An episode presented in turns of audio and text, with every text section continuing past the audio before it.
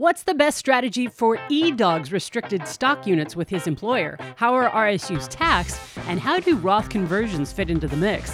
That's today on Your Money, Your Wealth podcast number 442. Plus, should Jay in Raleigh liquidate his annuities or follow Stan the annuity man's advice and take the annual payments? Elisa wants to know how a mutual fund portfolio would work in retirement. And what's a good way for listener Joe to invest in bonds in a taxable account to bring his portfolio back into proper balance? Finally, the fellow spitball on Medicare savings versus Roth conversions for David, and an unrealized gain strategy on an UTMA education savings account for Jay in California. I'm producer Andy Last, and here are the hosts of Your Money, Your Wealth, Joe Anderson, CFP, and Big Al Clopine, CPA. We got E Dog writes in Big Al. E Dog. E Dog. All right. Hey there, YMYW crew. I have a couple of questions for you about restricted stock units. I'm 39. My wife is 40. We have two kids, ages 9 and 12. We live in Boulder, Colorado. We have roughly a million dollars in retirement savings. $50,000 in a 401k, 750,000 in a Roth IRA, $180,000 in Roths. We have roughly what $270,000 in non-retirement savings, 100,000 in a 529 plan, 85 in an HSA. $85,000 split between taxable brokerage accounts and a savings account, as well as a fully paid house worth 900,000, total net worth about 2.1. I started a new job last year where roughly half of my total compensation comes from RSU vesting. RSU is restricted restricted stock, stock units. Yeah. yeah. All right. Colorado. What's a big company up in Boulder? Colorado? Boulder. In in Boulder. Well, there's gosh, I don't know of a big company, but there's some government organizations. I sort of forget what NASA, maybe not NASA, but so, something scientific. Well, government agencies don't mm-hmm. offer RSUs. Okay. Can you get a can you get a restricted stock unit for the, oh, yeah, for, the, right. I guess for the USA? I guess, I guess we are talking restricted stock units. You know what? Uh, so when I do a Google search, the biggest companies to work for in Boulder are Qualcomm, IBM, Google, Target, University of Colorado at Boulder, Amazon, uh, Home Depot. Yes, I, I, couldn't think of any Amazon. Yeah, any ones that are headquartered there. Yeah. But they're okay. There you go. NASA. There you go. NASA. NASA. I want I want to get some RSUs yeah. NASA. E Dog works for NASA. He's, get, he, has got some RSUs. Yeah, yeah. This is the first for me, and I'm trying to figure out how to think about think about it for a tax perspective in general strategy. Looking for some spitballing. All right. Okay. Okay, so restricted stock units. Let's talk about that real quickly. So, a lot of large companies give their employees some additional benefits. Right. It, it's uh, it's like equity. It pretty much is equity, except you don't get it all at once. So restricted stock units simply means that you have access to stock but it's currently restricted, meaning that it needs to there something needs to happen, and usually it's time. Vesting, right? vesting, right? So usually it's time. So usually it's over three years, four, four years, years, five years. If it were four years, let's just say, then twenty five percent of your, of your grant would be would be vesting each year. Yeah, it depends on the company. Like Amazon, for instance, like the first year vesting, I believe, is 5%, and then it goes to 15, then 40, 40, something like that. It, it can be all over the place. Yep. So, and, and I have seen Joe sometimes based upon merit and things that you do. So it can be it can be different, but you, usually it's time vesting. Yeah, depending, of course, on I think your role within the firm and how much money that you're getting, and and so on and so forth. So, right, right. so he's now receiving this benefit has never received a restricted stock unit in the in, in the past. And he's like okay well here this is pretty cool. What do i do with it now? Sure. All right. So he's like the initial grant was $300000 with a four-year vest. The rsu vest once a year in october. Then i can sell on the vest date. No sale restrictions post vest date. I receive additional grants each year of around $75,000. So he's got $300,000 vest over four years. So $75,000 is what he's going to receive each and every October. Right. So what happens is that seventy-five thousand dollars of XYZ stock. I don't know. Maybe he works for Google, Microsoft. Right, one of those. N- so not, not, NASA. Not NASA. Got it. No. so they're going to deposit seventy-five thousand dollars into an account, and I believe he says, I don't know, is it Fidelity or something? Vanguard. Maybe I should just read. So I'm generally bullish on my company. Stock is up over 110% since my initial RSU grant last year and want to keep at least a portion of the company stock. However, the total RSU grants is our sizable portion of my overall net worth, current value of about $600,000. The unvested stocks are held in E Trade, where everything else I have is in Vanguard. All right. From an account simplicity standpoint, I plan on selling all the vested RSUs on the vest date and move them and move the um, liquidated money into Vanguard taxable brokerage account. I have to pay income tax on the vest date anyway, right? Questions. How are the RSUs taxed? My understanding is the value of the stock at the vest date is treated as taxable income. If the vested stocks are sold within one year of the vest date, the change in value from the date of vest would be treated as short term capital gains. And if the stocks are sold greater than one year following the vest date, the change in value from date of vest would be treated as long term capital gains. Correct so far? Yes, you are. Agreed. So EDOG, so the $75,000 that he's going to receive in October is going to be taxed at ordinary income rates. It sounds like he wants to sell right at the vest date anyway. So usually what happens too is that the company's going to withhold a little bit of taxes for you. So you want to make sure that hey, what is your other income? If it's $75,000, it's anywhere from 22 to probably 30 some odd percent is what they can withhold that will automatically go to the IRS. So you don't want to be surprised with a larger tax bill when it comes to some of these vesting. So yes, the 75,000 is going to go into your account and if you sell right away it's going to be cash and then you just take the cash and you transfer that into or take it out and, and deposit it into vanguard. Yeah and and to follow up on that so the way the way these work once they're granted there's no taxation but once they vest whatever they are worth on the vest date right? That's what you have to pay tax on. So it can be higher or lower than what you were expecting. Right. right. And and so what it's worth on the vesting date, so that basically is is like compensation, right? It just gets added to your W2 unless you don't if, if you do same day sale, right? So then it's it's like it's like compensation. But here's your other choice, right? Is you can elect to not sell it, right? And just hold it you still have to pay the tax on whatever it's worth, but now you got the stock. And once you have the stock, if you wait another year and it goes up, then you would get long term capital gain on that part of the gain. But the first part is always ordinary income. Whether you decide to sell it that, that first day of vesting or hold it, you still have to pay the same tax. All right. Still more to go here for EDOG. Okay. Since we have roughly $750,000 in a rollover IRA, we could roll some of that into a Roth and pay the conversion tax with the RSUs. If I'm bullish on the company, should I sell the vested shares immediately? Okay, yeah, I would. Move the money into a non qualified Vanguard account, roll a portion of my IRA to a Roth IRA, buy back company shares in my Roth, pay conversion taxes using the RSU dollars or the liquidated RSU dollars if I'm not bullish on my company, I would likely sell all the RSUs and convert to VTI or VT in my non qualified brokerage account. My main hesitancy on Roth conversion at this point is my marginal tax rate begins with the number three. And our current savings rate is high enough that we'll likely be in the 12% tax bracket during retirement. My plan following retirement prior to 59 and a half is standard Roth conversion ladder where I live off of non-qualified tax taxable brokerage account and slowly convert to the top of the 12% bracket. After building up five years of conversion dollars, live off Roth principal while continuing to convert. So paying 32% on conversion now versus 12% on the conversion when I retire gives me heartburn. What am I missing when I'm thinking about RSU vesting? Thanks for your spitball analysis. I've written in before but here's a little background for you, just to paint the picture. Okay. I like to paint the picture. Yes. I want to see what E Dog is really doing here. And you know? it looks like we have a picture. Even. Picture of, yeah, we do have a picture of E Dog. and he, he wants to write this out for me here. When I'm actually when I actually leave the house, mostly to go skiing in the winter or hiking, biking, camping in the summer. Big outdoors guy here. Yeah.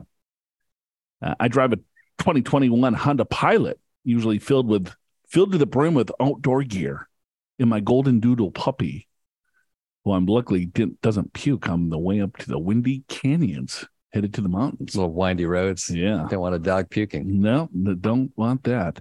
Lovely wife drives a 2011 Honda CRV. Beverage of choice is my own home brewed rye IPA. Now, Wow. this guy is Yeah. from Colorado. Most definitely. He's got the little Honda Pilot filled to the brim with just All his outdoor toys Yeah. with it with his rye beer that he makes. yeah, a little Panagonia. What's that brand? Patagonia. Oh, there you go. Yeah. Yeah, he's all he's, he's Yeah. he's decked to the brim in that stuff. Oh, big time. And his golden doodle. Yeah, the golden doodle. I tend to listen to the show while I'm walking my dog through the vast open spaces behind my house in Boulder, looking westward toward the majestic Flatirons. wow. I can now I can picture that mm-hmm. because I've hiked. It's in the picture.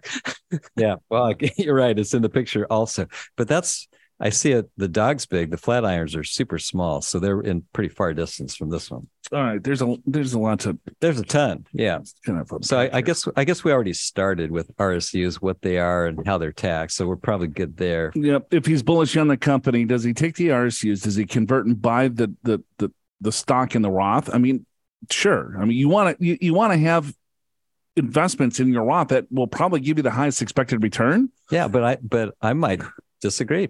If you're bullish on the company, why do you sell the stock at all? Just keep it. Wouldn't you rather have it in a Roth? Well, yeah, if you if you can buy it that way, I guess. Well, why wouldn't you be able to buy it that way? Because I'm already taxed at ordinary income when I when it's on vesting, so I'm already paying the tax, right? So I Sure. keep it and I'm going to pay a long term capital gain. I vest, I sell, pay no tax. I mean, uh, no capital gains tax, ordinary Sure. income. Then I just buy the shares in my Roth. All right. So you're saying okay, you're saying sell and then just go ahead and rebuy in the Roth. Yeah. Okay. Okay. I get, yeah. You disagree with that? Well, I mean, I was just looking at, at I wasn't going as deep as you. Got it. If I'm bullish on the company, I don't sell the stock, right? Which is what I was saying. But you you'd already taken another layer. Got it. I'm selling the stock and rebuying it. Yeah, I mean, I was just looking at that. If I'm bullish on the company, I should sell the vested shares immediately. No, that's the opposite of what you do. Got it. But yes. but what you're saying is it's okay to sell because you're going to rebuy them at a Roth. right. Okay, so so you're like five steps ahead of me today. yeah, I'm quick. I'm quick, Al. I'm quick. I don't trust his numbers, to be honest with you, because he's doing some, you know, he, he's got to be an engineer. He's got his spreadsheet out, right? And you're thinking, all right, well, with my savings rate, I'm saving a ton of money and I'm going to live off of my non qualified accounts. I'm going to do conversions to the top of the 12% tax bracket. Right. And then from there, I'm going to live off of the principal of my Roth and still do conversions. Right. You, you don't want to do that. Agreed. I mean, what's the point? What's yeah? So you, you want to probably rethink some of the strategy here. He's smarter than most when, when it comes to this stuff. He's probably thought it through. He's he's well, he wrote in before, so we probably gave him that advice. It's possible. And also, let's see, he's he's young. He's only 39, so he's got a lot of years to do this. And and I think just a general comment, if you can pay your taxes on Roth conversions in a 12% bracket versus a 32, yeah, I'm all over that. It's just that it's hard to know when you're 39 exactly how this is going to roll out. So that that's why we might suggest you do some conversions now just to make sure you get some in there. We we're assuming Roth conversions will be available forever, but we don't know that. yeah, if he's in a thirty percent tax bracket today, yeah, that's probably a little steep. It's a little steep, but but you could, to the extent he's got his 401k, you might you might do the Roth option there, which is basically same same, right? So you you could do some conversion. But yeah, the the concept is correct, which is you always want to try to do your conversions when you're in a lower bracket. All right. You'll find a picture of E-Dog's Golden Doodle and the majestic Flatirons in the podcast show notes, along with the sixth annual YMYW podcast survey. You can help us make your money, your wealth, your top personal finance podcast simply by answering 17 questions about the show. And by doing so, you'll be in the running to win a $100 Amazon e gift card. Click the link in the description of today's episode in your podcast app to go to the show notes, see that great dog picture, and access the survey and the secret password. U.S. residents only, no purchase necessary. Survey and giveaway close and winner chosen at 4 p.m. Pacific time on August 31st, 2023. Hey there, Al and Joe. It's Jay, originally from Brooklyn, New York, and living in Raleigh, North Carolina for the last 17 years. I'm 64, single, less than three months from receiving Medicare. I don't drink as much as I used to for no special reason. But when I do, it's either Corona with a lime or a little Grey Goose vodka on the rocks, also with a lime. Yeah, mix those two together. Oh God. That sounds like something you would do. I'll put some little Corona in my Grey Goose. I'm driving a little 2018 Jetta with 32,000 miles, which is my fifth leased and or purchased Jetta since 1985. Did you ever own a Jetta? Big fan of the Jetta there, Yeah, J- yeah. Jay Jetta man. I actually did own a Jetta. I didn't. I've, I've never owned a Volkswagen. Oh, okay. Back to Jay here. As Okay. a side note, in the mid '60s, that's when Al went to high school. 70s. Through 1973, my dad, his partner, had a kosher bar, uh, butcher shop in Brooklyn named Alex and Joe's. Oh, it's kind of like you and I, bud. It is. I stumbled upon your podcast a couple of months ago, and now I listen to three or four episodes two to three times a week. Oh my gosh. Wow. Wow. That's amazing. Yeah. While That's I'm two laying on J's in a row that are listening like just like constantly. he's laying out on his pool at his condo. He's probably got a little speedo on. He's, he's got the earbuds in, and he's Look at got his a Gabe Bruce and Corona. he's got a cooler. I can just picture Jay right now. And listening he's in to- Brooklyn, listening Brooklyn, to New the York. show. He's just he's laughing his ass. You off. know what? I can't imagine anything more fun. he's just sitting at the condo pool, just Right. Yeah, a little Corona on one hand. But sometimes other people would show up. I wonder, does he have to turn the volume down? Put in, put a little headphones? Yeah, he's got headphones. As for myself, I'm semi-retired, working part-time at Target, collecting Social Security and receiving a monthly pension. These three incomes satisfy my basic needs of roughly $3,500 a month. I really pride myself at the concept of living within the means, within your means. Yeah, you do. Good for you, Jay. All right. My net worth is a modest $500,000, not including the $180,000 equity I have in the condo, of which there's 12 years remaining, with $115,000 balance at a 2% interest rate. My $500,000 net worth is as follows I have $220,000 in combined 401ks and IRAs. I have a $4,000 Roth and about $20,000 in a brokerage account. Now for the annuities. All right. I have a cash annuity with an account value or death benefit of $143,000, which will give me $12,400 annually once I turn on the payments. I also have a Roth annuity with an account value of $112,000 that will pay me $9,800 annually once I turn that on. I own both annuities since I own both annuities since 2010. So there's no longer any surrender charges. Also, the lifetime payments of $12,400 and $9,800 will continue to grow daily at a guaranteed 6.9% annually until I start taking distributions. One nice perk or feature is I can take a one time distribution from either annuity before taking annual payments, which will reduce the annual payments proportionately. But I really haven't had the need at this time for that. Okay. Some people complain about annuities, but for me, they serve their purpose.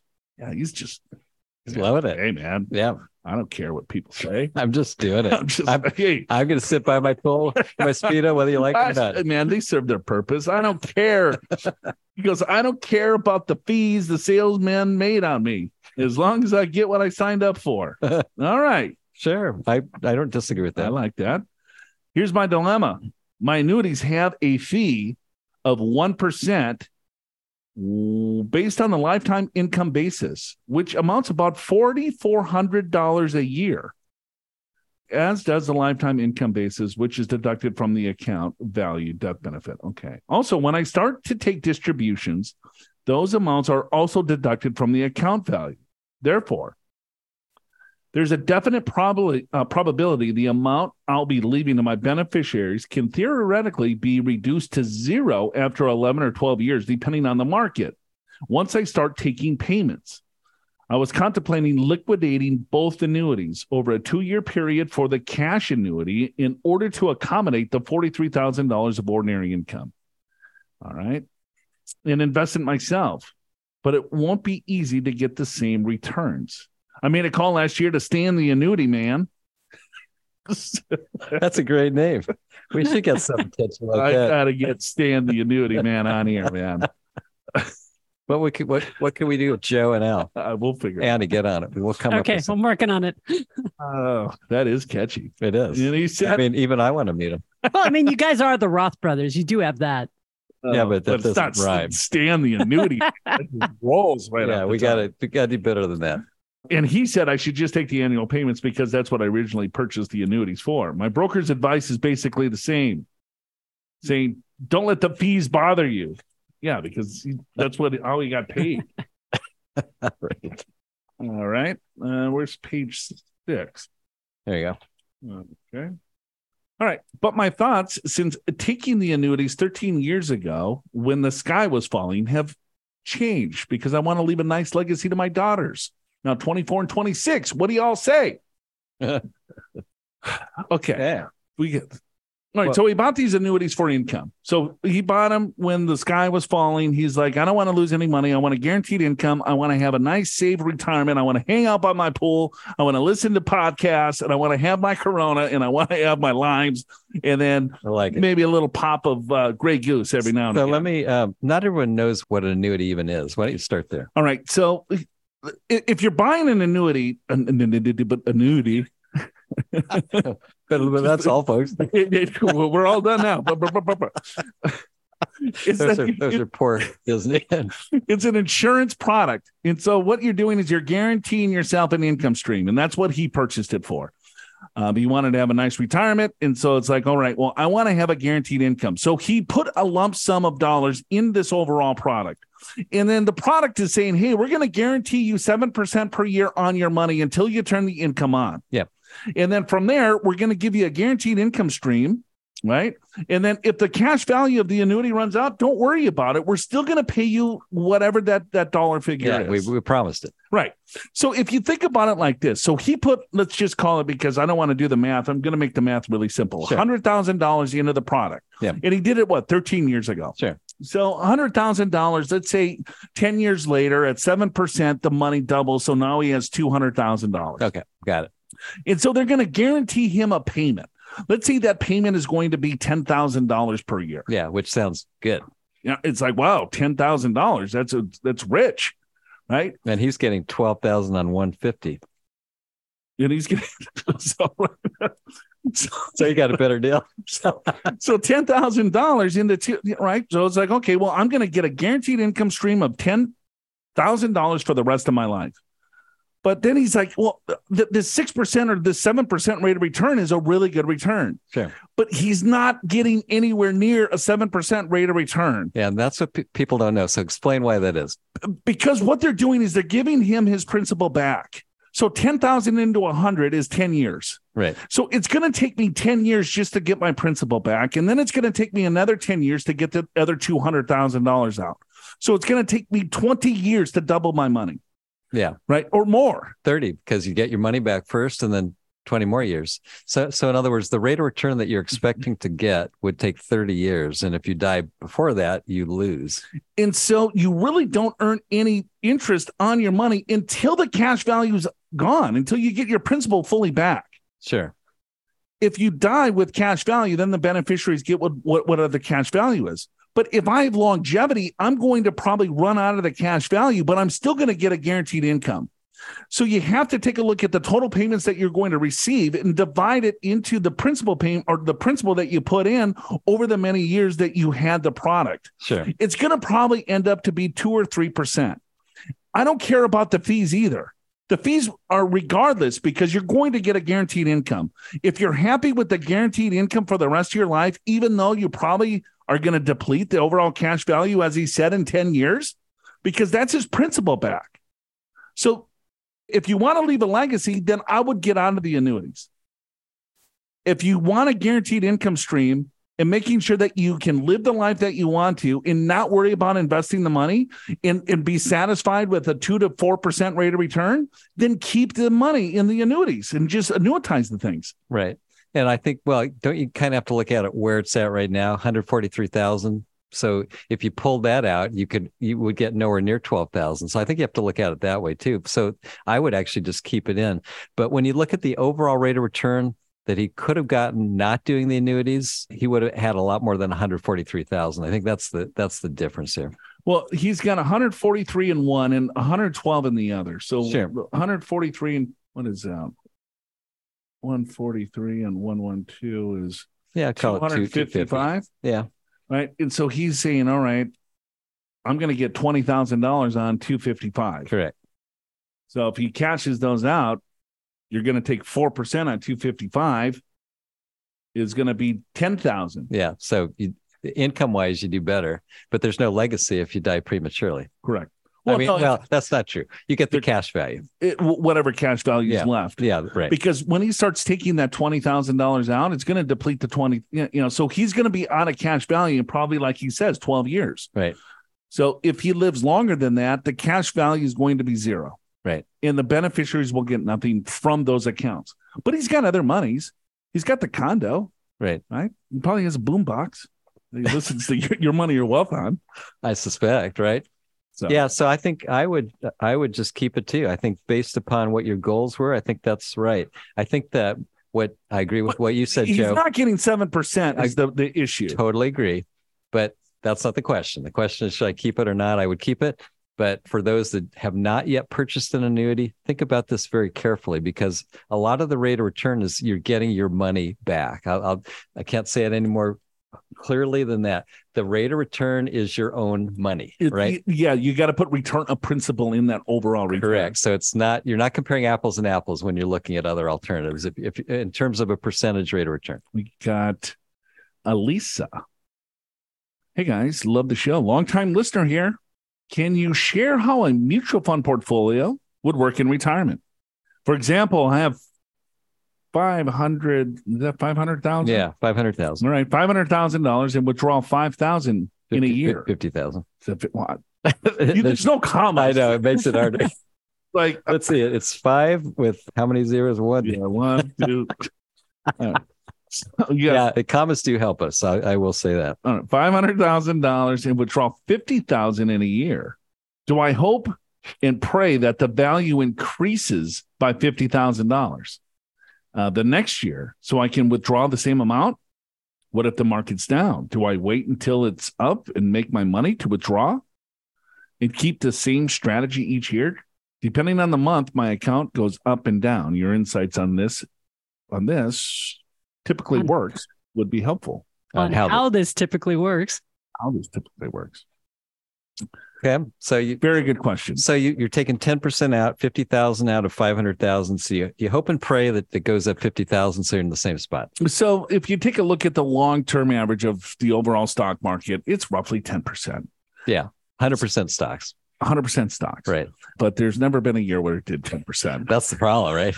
Some years you might get 15, some years you might get negative 5. Right. Right. And so this is the problem because the, the strategies that a lot of people use to accumulate wealth, as they say, for retirement. I mean, the rules totally change when you hit retirement, and now you have to start taking money out because there's all different sorts of risks that you have to be careful of. Yeah. What what if the market goes down ten percent? Are you supposed to put fifty thousand back in that you don't have? Exactly. Yeah. This is a this is not the best way to think about this. because averages don't make any sense at all when you're taking dollars out, right? It's like you could average 10%, 5%, 6%. But as soon as you start taking dollars out of the overall portfolio, and especially if you have a down year, this is what really blows people's retirement wide open. It, it's why we talk about a distribution rate, and typically people like to say four percent. Four percent is not ten percent, right? So four four percent of five hundred thousand would be twenty thousand, right? So that's a lot lower figure. But the reason why you want a lower figure is because it it takes away the market variability. Also, if you take out this that what your what the market pays you every single year, because of inflation, you're basically you you gave yourself a demotion, right? Every single year. In other words, you're you, you may have the same dollars, but you can't pay for the same amount of electricity, food, clothes, on and on. So we want you to keep some in the account for growth to cover all these things. But you you come up with a distribution rate that's less, hopefully, less than the rate that you earn so that you've got more cushion for these things. Yeah. So instead of like hoping and praying for a mm-hmm. 10% rate of return. Yeah, which you know, is what you'd have to do. Exactly.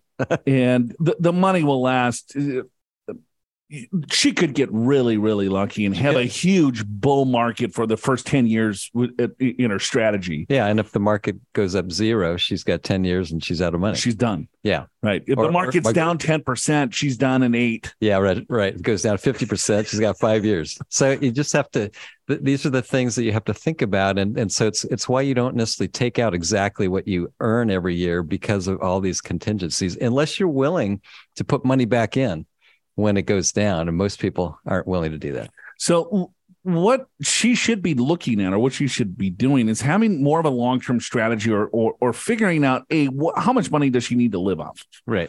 and if it's $50000 a year don't take 50000 from your $500000 portfolio Yeah. take something substantially less and then you're going to have to find part-time work you're going to have to reduce your living expenses you're going to have to do some different things to maneuver or you're going to run out of liquid assets Right. right there's a high probability that she would Yeah, run out of liquid That's assets the right way to say it because these are only probabilities here. And, we're, we're- and what we what we like to think about is is what's what's a 90 95% probability of you not outliving your money, right? We we if it's 50-50 or something less that that's too risky to me.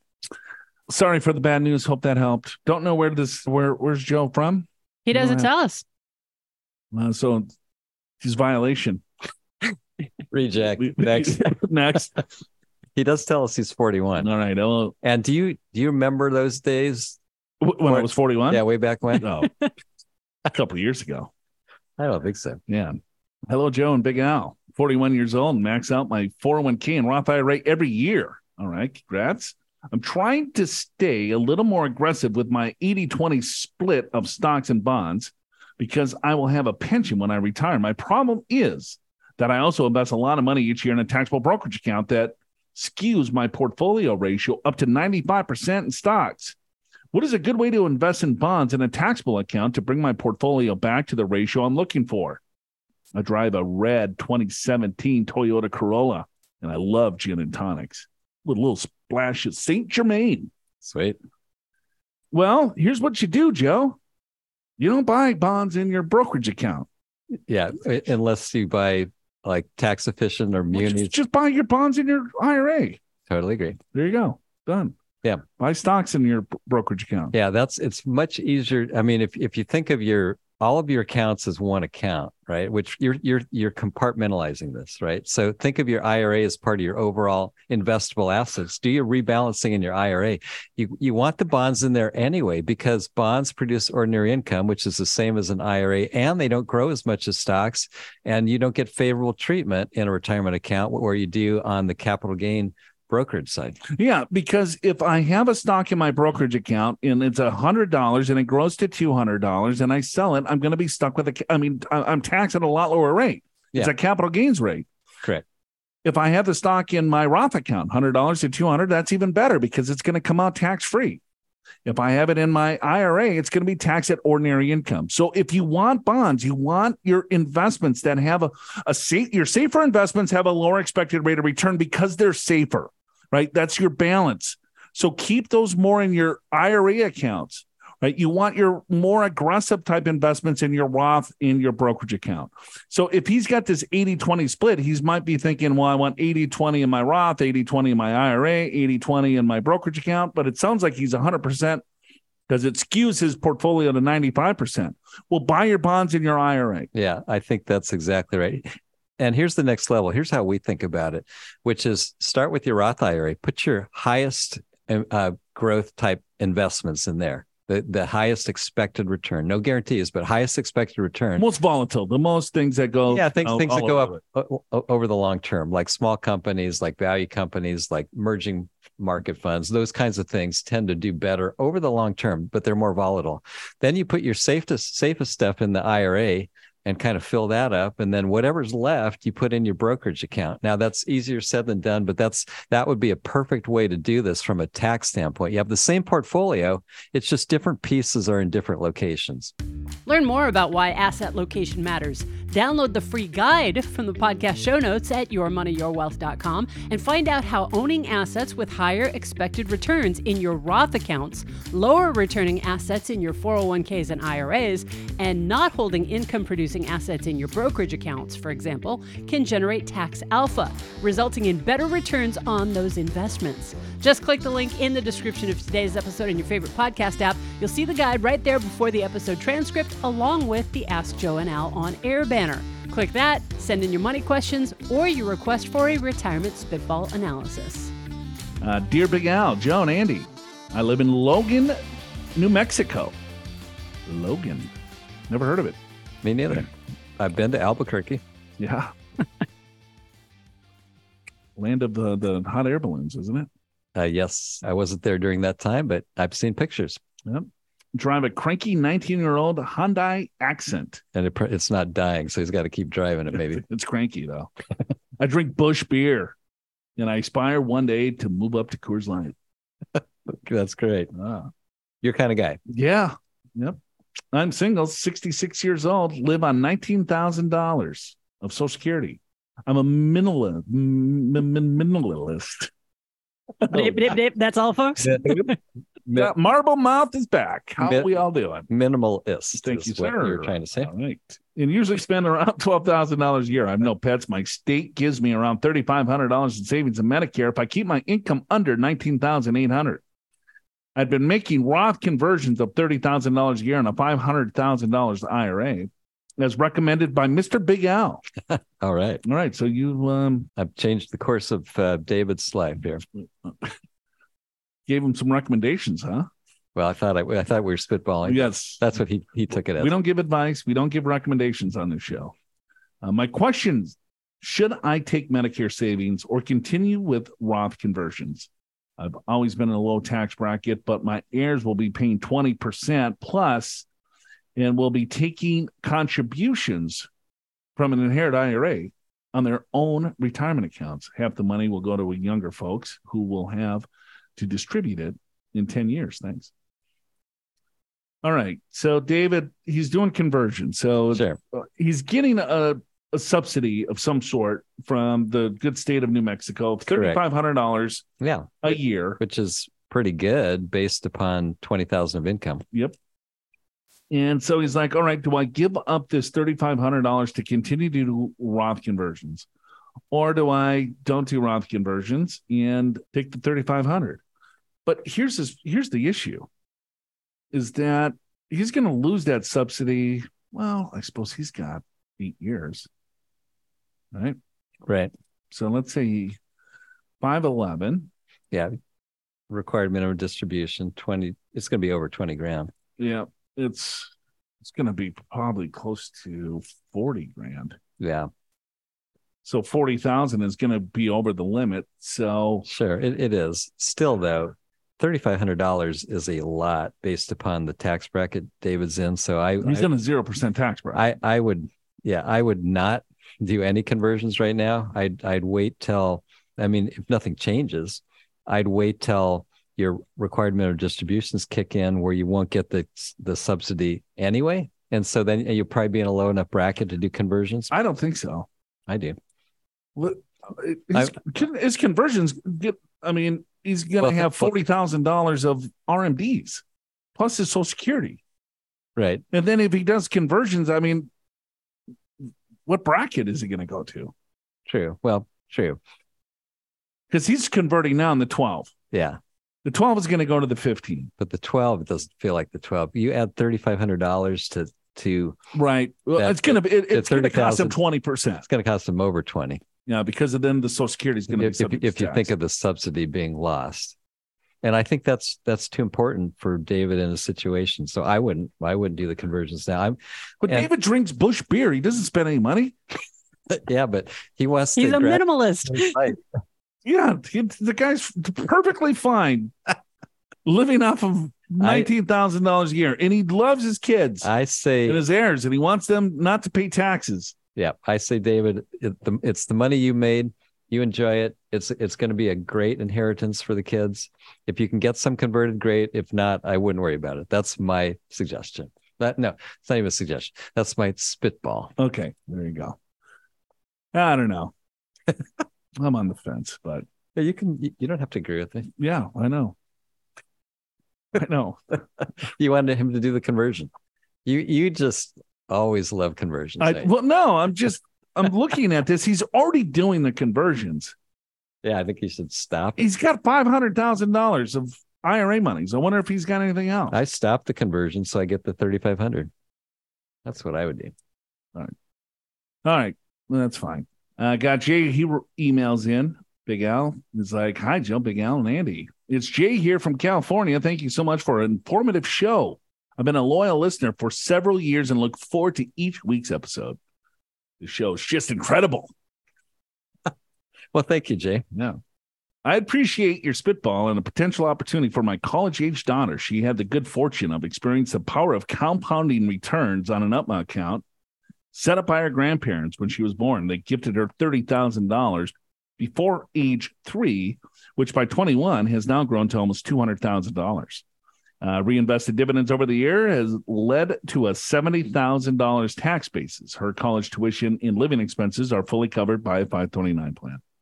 We'd like to explore recognizing some or all of the unrealized gains, hell, 0% capital gains tax rate in a narrow window between graduation and a few years and when she is fully gainfully employed. Uh, we hope to escape the kiddie tax. If I understand the rules correctly, she can enjoy the 0% capital gains rate as long as her earned income the year she stops being a student plus the realized capital gains are below $58,000. We'd sell enough to hit that limit each year. Few questions. Uh, what do you think of this idea? Number two, if she goes $1 over that taxable income limit, does that mean the entire capital gain that year's tax at 15% or just the part that goes over? Number three, do we see any way we could start this plan sooner than the year she re, she graduates? I drive a six-year-old station wagon. Okay, he's got the old station wagon, and my drink of choice on the weekends is a glass of California wine. California. California, I like that. Yeah. Sauvignon Blanc in the summer, Pinot in the winter. Many thanks. Best Jake. Damn, good questions. Yeah. So kiddie tax. Explain the kiddie tax, Al. Well, so first of all, if you have a child and they're 18 or younger, then it applies, meaning that if the kids make unearned income, which is interest, dividends, something other than a salary, capital gains, there, there's a few, like a couple thousand dollars that they get taxed at their rate, but most of it's taxed at the parents' rate if, if it's obviously above those figures. And this came into play because parents would maybe gift assets to kids Yeah. and then the kids would sell it because they didn't have any income because they weren't employed, they weren't working. And Right. it was like, oh, I can take advantage of these lower rates.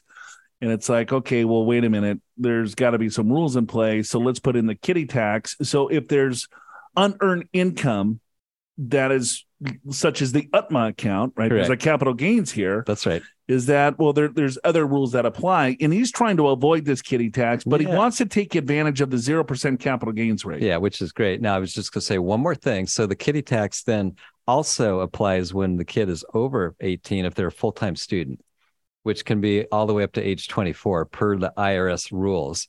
And so Jay's daughter, as long as she's a full time student, the kiddie tax applies, which I think he already alluded to.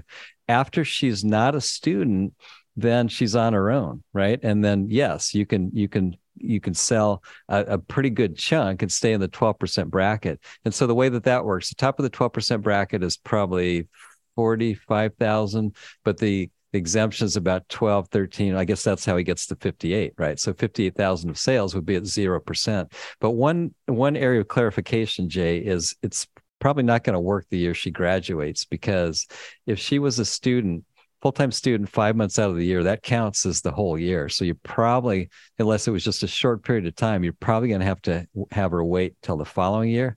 So let's just say she graduates at 22. So then you could do it 23, 24, 25, whatever, right? You can do anything you want after that. But if she gets a job, It, well, then her income's going to be higher and there'll be less opportunity, right? because what the, the the capital gains tax is a tax on capital assets. and it's a 0% rate as long as that individual is in the 12% tax bracket or lower. Right. And so if she gets a job and she makes an, an income that pushes her above the 12% tax bracket, well, they're going to pay capital gains tax on the on the appreciation of the UTMA. Yeah. But I mean, you're paying tax on a a, a gift of 30,000. Yeah. I mean, it's appreciated nicely for it, you. it so has, and furthermore, the tax rate it would be fifteen percent plus whatever state, in this case California, which would probably, in her bracket, would probably be four percent, maybe. I mean, maybe twenty percent total, so, something like that in terms of a in terms of a tax. So it's it's it, yeah, it's not that much. And uh, one more thing too is the fifty eight thousand. I agree because that's the top of the twelve percent bracket plus the standard deduction. Let's just say she made fifty thousand dollars, okay, and you sold twenty thousand dollars of stock. Well, clearly now at seventy thousand is over fifty eight. So the first eight thousand is taxed at zero. The last twelve thousand is taxed at fifteen percent. So you still do get some benefit filling up that twelve percent bracket. yeah, so he was worried if he went a dollar over that 58,000, it's like, oh man, is, it, does everything then get taxed? And that's that's and the answer is no. It's just whatever is above that amount. All right. Thanks for the question, Jay. Uh, appreciate it. All right. That's Got it. it. We got to take a break. All right. We're out of here. Uh, we'll see you next week. Show's got your money well. That's incredible! Station wagons, Joe's midlife crisis, and he's back on the Celsius. It's all in the derails at the end of the episode, so stick around. Help new listeners find YMYW by sharing the show with your friends and your colleagues, and by leaving your honest reviews and ratings for Your Money, Your Wealth in Apple Podcasts and any other podcast app that accepts them, like Amazon, Audible, Castbox, Goodpods, Pandora, Player FM, Pocket Casts, Podcast Addict, Podchaser, Podknife, and Spotify. Your Money, Your Wealth is presented by Pure Financial Advisors. Click the Get an Assessment button in the podcast show notes at yourmoneyyourwealth.com or call us at 888 994 6257 and schedule a free financial assessment in person at one of our seven offices around the country or online at a date and time convenient for you, no matter where you are. Chances are one of the experienced financial professionals on Joe and Big Al's team at Pure will be able to identify strategies that will help you create a more successful retirement. Pure Financial Advisors is a registered investment advisor. This show does not intend to provide personalized investment advice through this broadcast and does not represent that the securities or services discussed are suitable for any investor.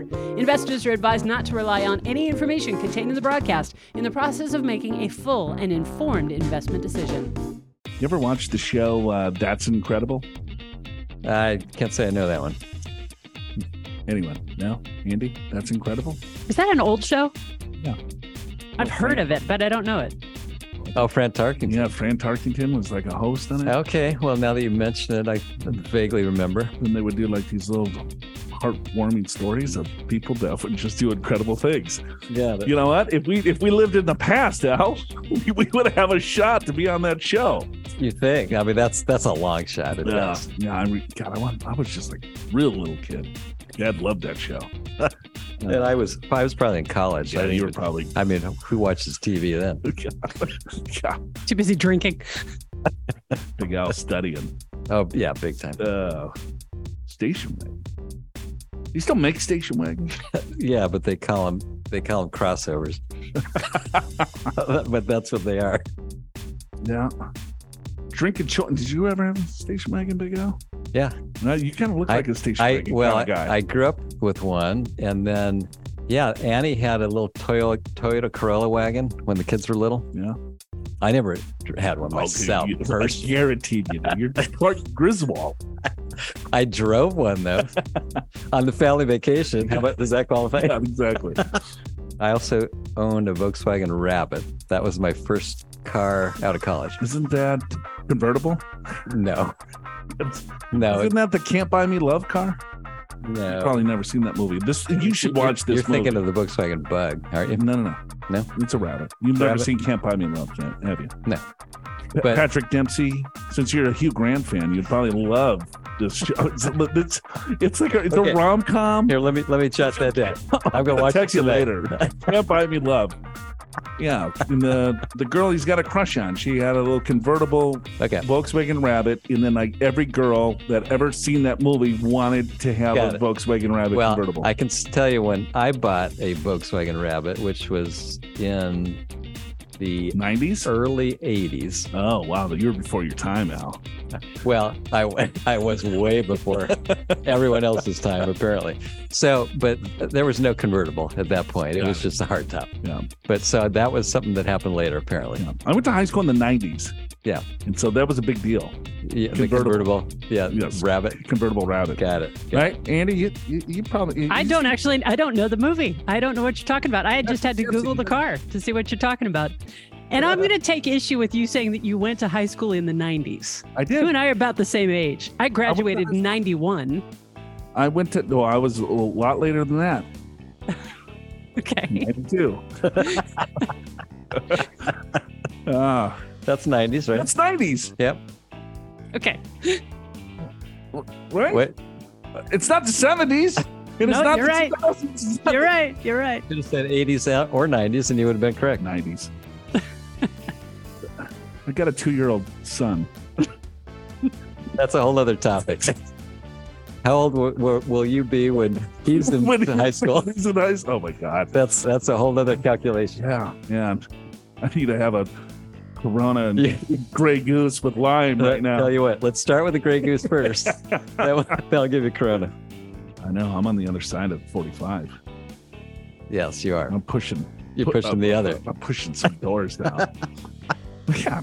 You're getting to be almost in, in my generation. Middle aged. Yeah, Getting middle aged. It's a gift. Enjoy it. I would say. Yeah. I'd, I'd say you're already there, brother. Really? okay. I think I'm going to live until 110. Some days, I, yeah, I mean, the mortality kind of hits you when you start, you know, sniffing 50. You're like, It man, does. You better get busy and start having fun. what the hell happened to my life? That's me Uh, next month. like midlife crisis, right? Now I know what a midlife crisis is. Do you? Yeah. You have a two year old. Well, you're going to have your midlife crisis at age 70. Oh my God. Yeah. So the little guy crawls it onto the crib and Yeah. I got all sorts of stress in my life right now. Al. Yeah, you can't think about midlife crisis. Yeah, you he's don't even have like- time. Like he's going to be a gymnast or something. Is it? Um, Yeah, yeah. They, they tend to do that at that age. Yeah, I got this Celsius going. It's just making my That, lips the, just the, go the, the bananas. tongue, is, tongue is loose. Okay. Um, all right, not even going to try it again.